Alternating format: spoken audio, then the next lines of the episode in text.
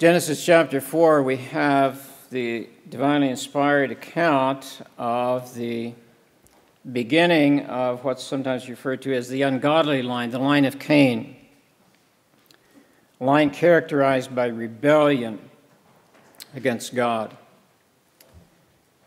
And of course, you remember how that line started with Cain's murder of his brother Abel. When God pronounced a curse on Cain, of course, curse uh, Cain in the, in the tendency of all the guilty said, Well, my punishment's more than I can bear. Okay. Guilty always think their punishment's more than they can bear. He said that if uh, anyone finds me, you having cursed me, they will kill me. Sort of ironic complaint, considering he'd murdered his brother. But the Lord said, No, that's not going to happen. I will put my mark on you. I will set you apart. I will make sure that that doesn't happen. My vengeance is what will be exercised, not human vengeance. And so he said to him, If anyone kills Cain, vengeance shall be taken on him sevenfold.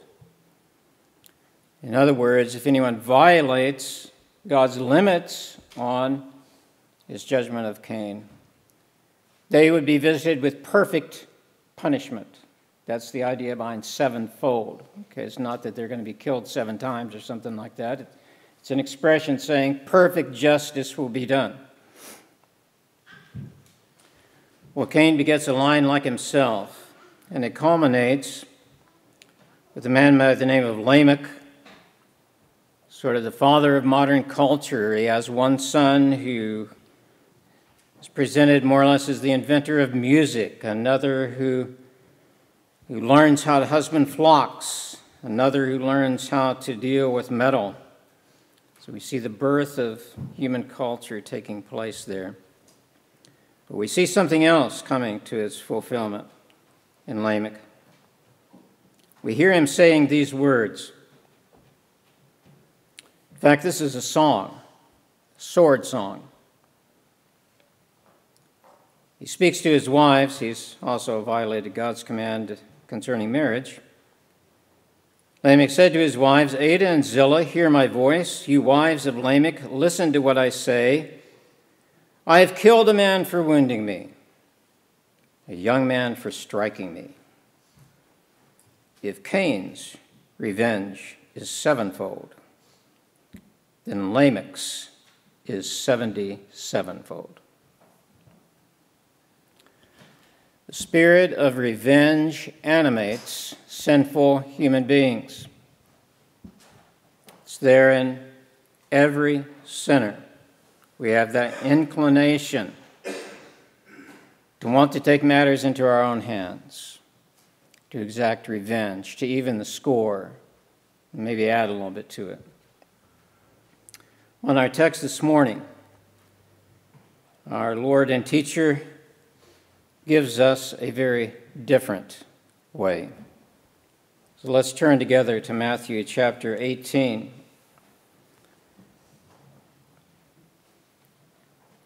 Matthew chapter 18, verses 21 through 35.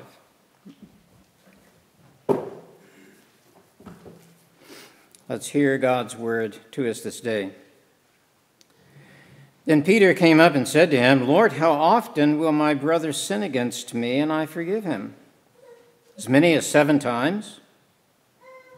Jesus said to him, I do not say to you seven times, but seventy times seven. Therefore, the kingdom of heaven may be compared to a king who wished to settle accounts with his servants. When he began to settle, one was brought to him who owed him ten thousand talents. And since he could not pay, his master ordered him to be sold with his wife and children and all that he had, and payment to be made. So the servant fell on his knees, imploring him, Have patience with me, and I will pay you everything. And out of pity for him, the master of that servant released him and forgave him the debt. But when that same servant went out, he found one of his fellow servants who owed him a hundred denarii. Seizing him, he began to choke him, saying, Pay what you owe. So his fellow servant fell down and pleaded with him, Have patience with me, and I will pay you. He refused and went and put him in prison until he could pay the debt. When his fellow servants saw what had taken place, they were greatly distressed, and they went and reported to their master all that had taken place. Then the master summoned him and said to him, You wicked servant, I forgave you all that debt because you pleaded with me. And should not you have had mercy on your fellow servant as I had mercy on you? And in anger, his master delivered him to the jailers until he should pay all his debts.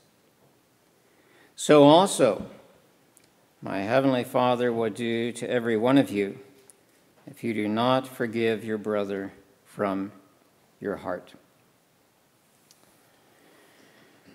It's clear that uh, forgiveness is the focus of our text. But let's uh, Let's, before we look at that text more directly, let's make sure that we don't, we don't confuse forgiveness with some wrong ideas of forgiveness. We want to make sure that we understand forgiveness in terms that the Bible presents. Forgiveness is not to be confused with the excusing of sin. Okay, forgiveness is not saying, eh, it didn't matter. Forgiveness does not deny the reality of sin. In fact, forgiveness, if you stop and think about it, presumes the reality of sin, doesn't it? Because if there's no sin, what's to be forgiven? I mean, we don't expect people to plead forgiveness when they make a mistake. You know, if you make a mistake on your math assignment, you know, you don't have to plead forgiveness. That's not a sin. So don't confuse forgiveness with the excusing of sin. If you don't believe there's any sin, then you cannot rightly say there's any such thing as forgiveness. Neither is the granting of forgiveness to be equated with escaping the natural, moral, or legal consequences of sin. Okay, it doesn't short circuit the judicial process in a legal sense. Scripture tells us that person can be forgiven of grievous sins, even murder. But Scripture also tells us that unavoidable and sometimes fearful consequences come from sin, even, even for people who have been forgiven. In a very, in a very specific sense, you know, a, a thief can be forgiven of his theft, but that thief will be liable for the judicial consequences, restitution or imprisonment or whatever applied. And this leads us to note that the Christian doctrine of forgiveness is completely compatible with the human institutions of judgment that God has ordained in this world to restrain evil and to encourage, promote good. Court officers are to do their best to administer justice. Now, that doesn't mean that, that the law is to be applied woodenly with no consideration of special circumstances. But it does mean that those court officers' role is not to exact either personal revenge or to exercise personal forgiveness. That is not their role. Their role is to do their best to have the punishment fit the crime. And that leads us to, to note that forgiveness is a personal transaction between people, isn't it?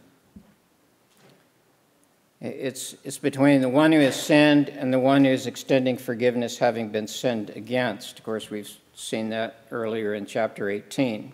Jesus has been showing Peter and the other apostles and us how to deal with that when someone sins against you, how to, how to work toward forgiveness and reconciliation. But, but remember, it's that personal transaction if someone sinned against you, I have no right to jump in and say, Well, I forgive that person. Okay, they, they didn't sin against me, so, so I have no right to do that. Uh, confession to a third party does not do anything for reconciliation. Confession to a priest does not bring forgiveness because you haven't confessed to the person whom you sinned against. And neither can a third party impose forgiveness on someone who's been wronged. We want to be really careful here. I, I don't want to undermine the Bible's teaching of, of forgiveness, but it is not my place to try to impose forgiveness on someone else. Say, you must forgive this. That's something I may want to try to help them come to, but not imposed, impose on them. And this is especially true in cases of sexual or physical abuse. An abused person should not be expected to easily or immediately overcome the effects of the abuse they suffered, effects that probably are still imposing suffering upon them. Those who have been abused should be listened to by someone who hears not only their words, but their emotions and spiritual pain. They need the love of others, and they need people to assure them that God's justice is perfect. He has seen every tear they've shed. He knows their suffering, and He will exact full and complete judgment to make that right in the end. His vengeance is perfect. In fact, His punishment will be far more complete than any human revenge might be. With all that to help us focus in, let's think then about forgiveness. Extending forgiveness, especially to one another. Forgiveness is the lifeblood of the church. A church that loses the spirit of forgiveness becomes a corpse. I think it's that important. I think that's why Jesus gives it such importance here. It, this whole chapter has been leading up to this, hasn't it? This is the culmination of Jesus' teaching on humility. Because humility is going to be demanded of you, whether you're extending forgiveness or giving forgiveness. You're going to have to, you're going to have to do that in an attitude of humility, aren't you? And so Jesus began this chapter saying that that it's only by turning and becoming humble that you can even enter into the kingdom of heaven. And, and so this is a natural outworking of that.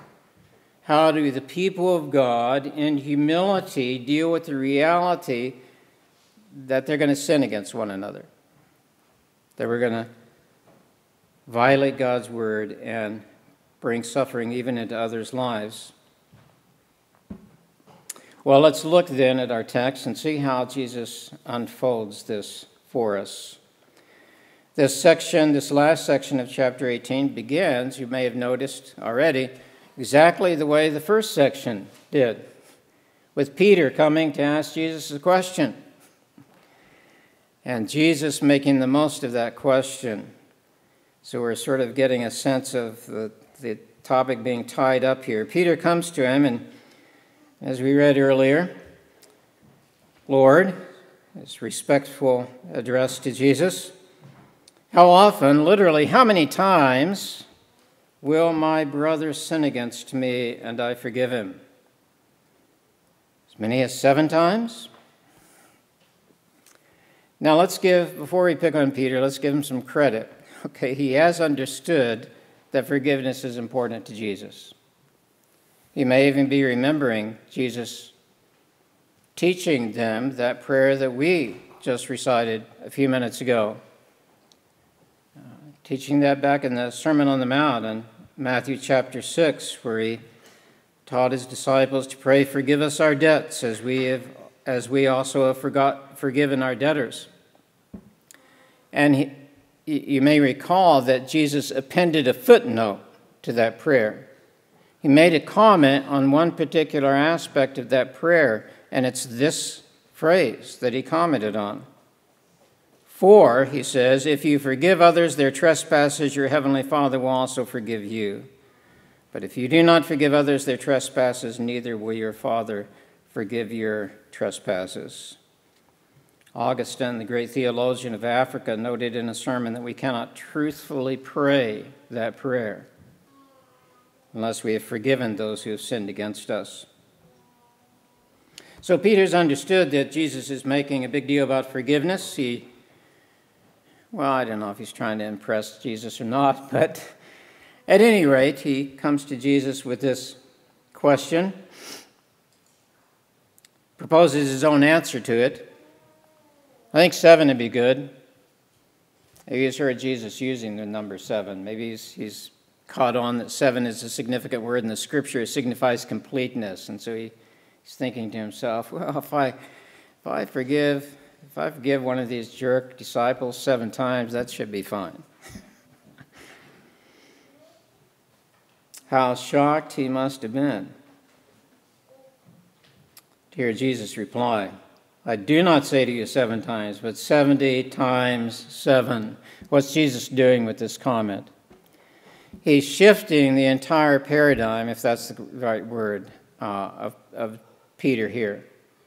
Because think about what is in Peter's mind as he brings this question. He, he's, he, he's not focusing, as Jesus was in his teaching about forgiveness earlier in the chapter, focusing on the restoration of that lost one. Remember the parable of the lost sheep and shepherd going out and laboriously finding that sheep and bringing it back. And Jesus gives that as a metaphor for someone in the body who sinned, and you're just doing everything you can to bring that person back into the fold. Peter's not really focusing on that, is he? he he's focusing on himself. Right? What do I have to do here. And notice too, it's, and this has been pointed out by Matthew Henry and, and others, William Hendriksen. he, he's acting as if forgiveness is a commodity. Okay? I've got this amount of forgiveness, and I'm going to dole it out. But I mean, there's got to be limits on that, right, Jesus? When I run out of forgiveness? Well, in his own strength, Peter will certainly run out of forgiveness. And you will certainly run out of forgiveness if you try to do it in your own strength. I mean, a person can only take so much, right?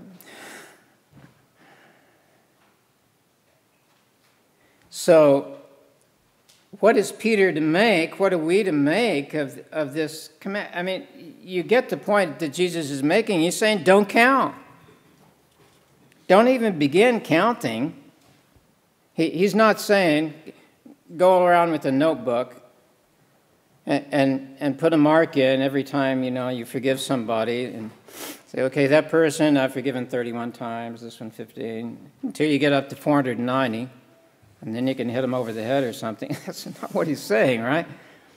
He's saying forgiveness is not a commodity to be dispensed. Forgiveness is an attitude of heart, it is a disposition of your spirit. It's something that should characterize you, Peter. You should be known as a forgiving person. If you're a follower of Christ, Calling's the same for you, isn't it? You're called to be a forgiving person. But I don't have to tell you how hard that is at times, do I? It's hard to be a forgiving person. In fact, humanly saying we'd humanly thinking we'd say it's impossible. And Jesus knows that. And so he wants to give Peter and you today, he wants to give you the key to being a forgiving person. He wants to give you the motivation, the power, the strength. It will take strength, it will take power for you to be a forgiving person. He wants, he wants to give you this key. And being the master teacher that he is, he does it with a story. It'll be easier for Paul, Peter to remember, easier for you to remember a story and just a lecture. And so he tells us this amazing story, recorded only in the, in the Gospel of Matthew,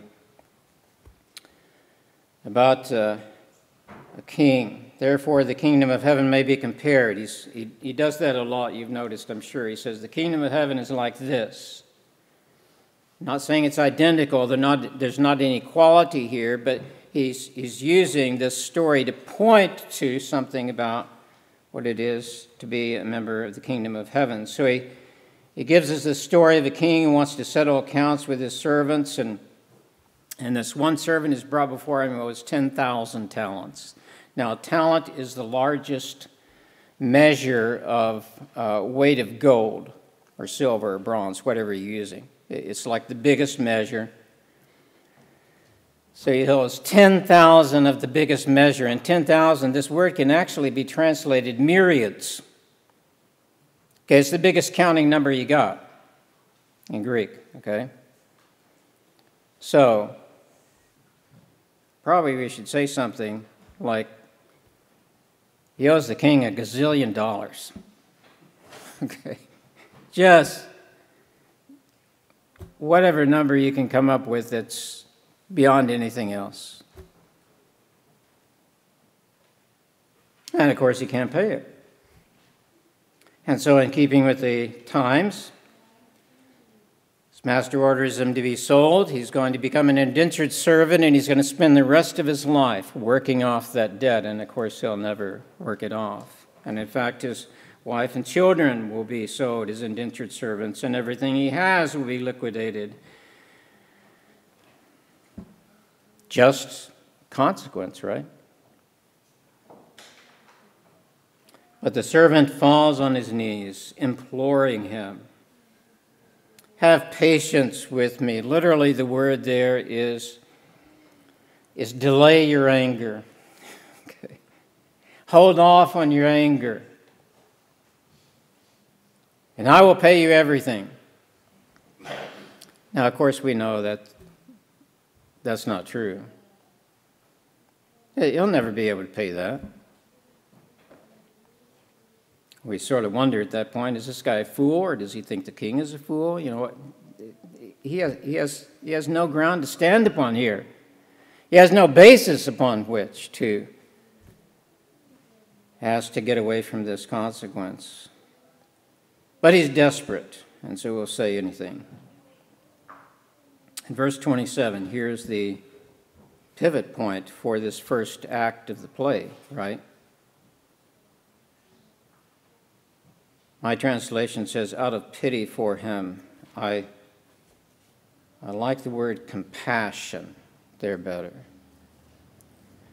You may remember from looking at this word earlier in Matthew, this is a word that says his gut was moved. He felt it deep within himself. This is the same word that's used back in Matthew chapter 9. Jesus saw the crowds and he had compassion for them. His gut was moved. His heart went out to them because they were harassed and helpless like sheep without a shepherd. And we saw Jesus having compassion upon the crowds and healing them and feeding them, having compassion on the blind in chapter 20 of Matthew. He was a compassionate Lord. And we're called to be compassionate, aren't we? Colossians 3, verse 12 Put on then as God's chosen ones, holy and beloved compassionate hearts. Kindness, humility, meekness, and patience, bearing with one another, and if one has a complaint against another, forgiving each other. As the Lord has forgiven you, you also must forgive. The king has compassion on the servant, on this servant, and he released him, he set him free.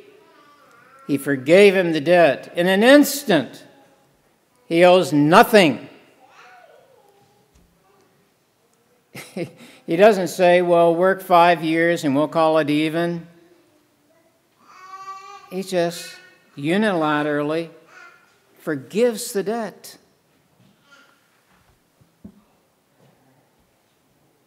He walks out of the presence of the king, free man, not owing a penny. But, verse 28, unfortunately, we read that word but. The same servant is almost a, it's put into, Jesus puts this in uh, almost, you know, you're not going to believe this, okay? The same servant goes out and finds one of his fellow servants who owes him a hundred denarii. And a, a denarii, I mean, this is significant. A denarii is what, what, what a guy down at the bottom, a laboring guy, would make for a day's wage. So it's a significant amount, but it's nothing compared to the 10,000 talents. He seizes the guy, begins to choke him, saying, Pay what you owe. What a contrast with the behavior of his, of his king, isn't it? And the fellow servant fell down. Notice that? Did, do you catch the echo here?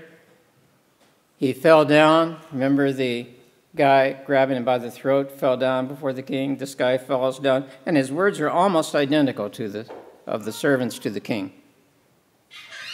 Have patience with me, delay your anger with me, and I will pay you. And unlike the servant in relationship to the king, it's actually conceivable the guy might have been able to do that. It might have taken him a long time, or maybe he could have got some help from his friends or whatever. He could, but that won't suffice. Verse 30 refused and went and put him in prison until he should pay the debt. End of Act 2. Now, Act 3. When his fellow servants saw what had taken place, they were greatly distressed. They saw the disconnect. And they tell the master, and so accounts are called in, verse 32. You wicked servant, you evil servant, all the debt, in the original language, that comes first in the sentence. All the debt that you owed, I forgave you because you pleaded with me. And should not you have had mercy? Wasn't it necessary? He's not saying it just been, it'd been nice if he did it. Wasn't it necessary? Wasn't there a moral obligation on you because of what I did for you? Wasn't there a moral obligation on you to forgive your fellow servant? Should you not have had mercy? On your fellow servant as I had mercy on you. And in anger, his master delivered him to the jailer until he should pay all his debts. Of course, that will be never. And unlike the majority of his parables, Jesus actually goes so far as to give, give the lesson. Oftentimes, he'll tell a parable and we're expected to discern the lesson, but he, he tells it right out here, doesn't he? The last verse in our text. So also, my heavenly Father will do to every one of you if you do not forgive your brother from your heart.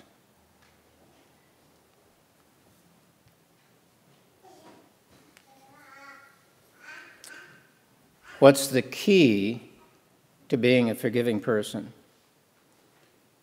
I'm sure you must have caught it here. because we're that first servant, aren't we? We're the one who owes our king a gazillion dollars. We're the one whose sins are an insurmountable debt to God.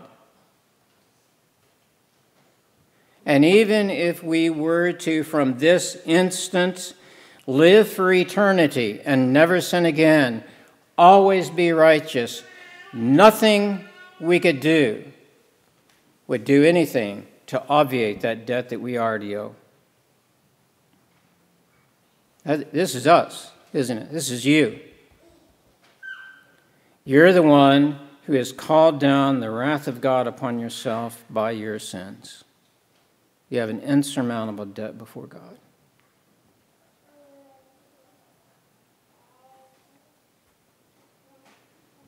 And if you've come to Him in repentance and faith, and pleaded the blood of Christ that we sang about earlier,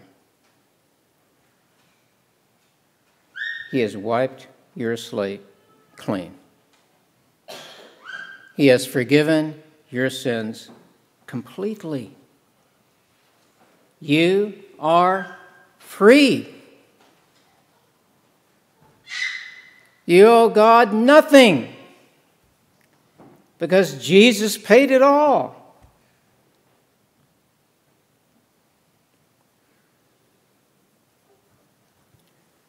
That's what makes a forgiving person, isn't it? When you realize the depth of God's love for you, when you realize that He has forgiven your sin, and like Paul, you say, Jesus came into the world to save sinners, of whom I am the chief. I'm the worst one I know. And He came to save sinners like me. When you begin to grasp that, ah, when you get, begin to receive that forgiveness, that's the forgiveness you extend to other people, isn't it? You don't have to come up with the forgiveness. Christ has already given it to you.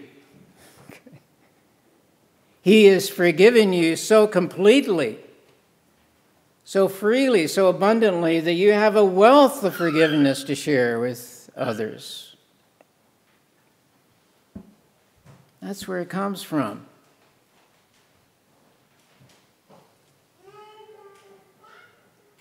We owed a debt we could not pay. He paid a debt he did not owe.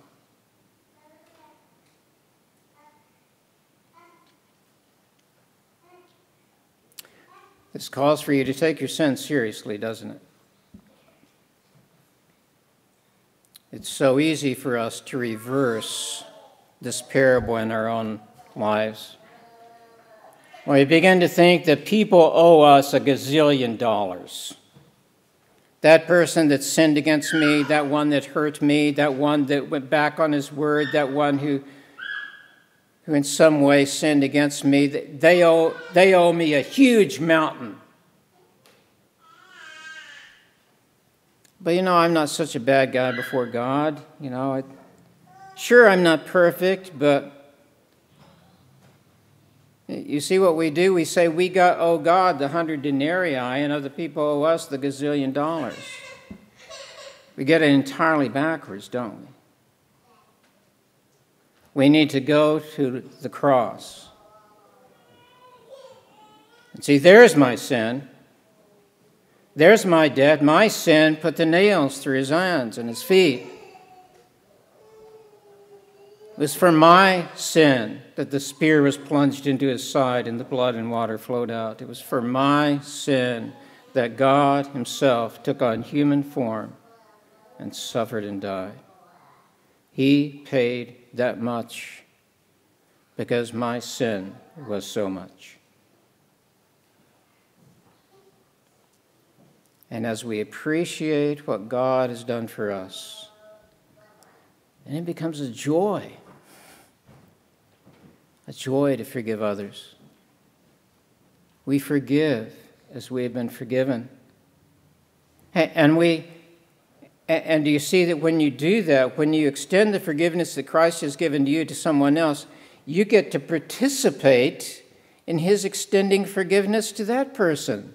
Hey, you, don't save them. I mean, your forgiveness doesn't really wipe away their debt, but in a sense, you're, you're sharing in what Christ is doing, extending forgiveness to people.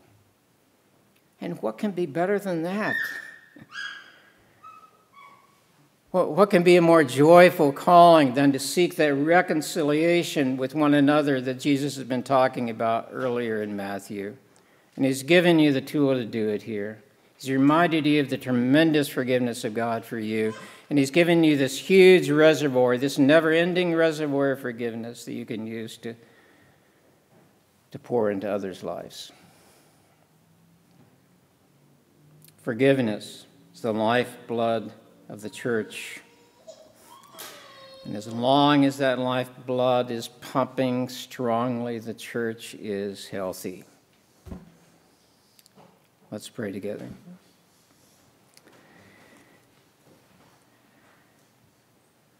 Heavenly Father, we are in awe before the forgiveness that is ours in Jesus Christ.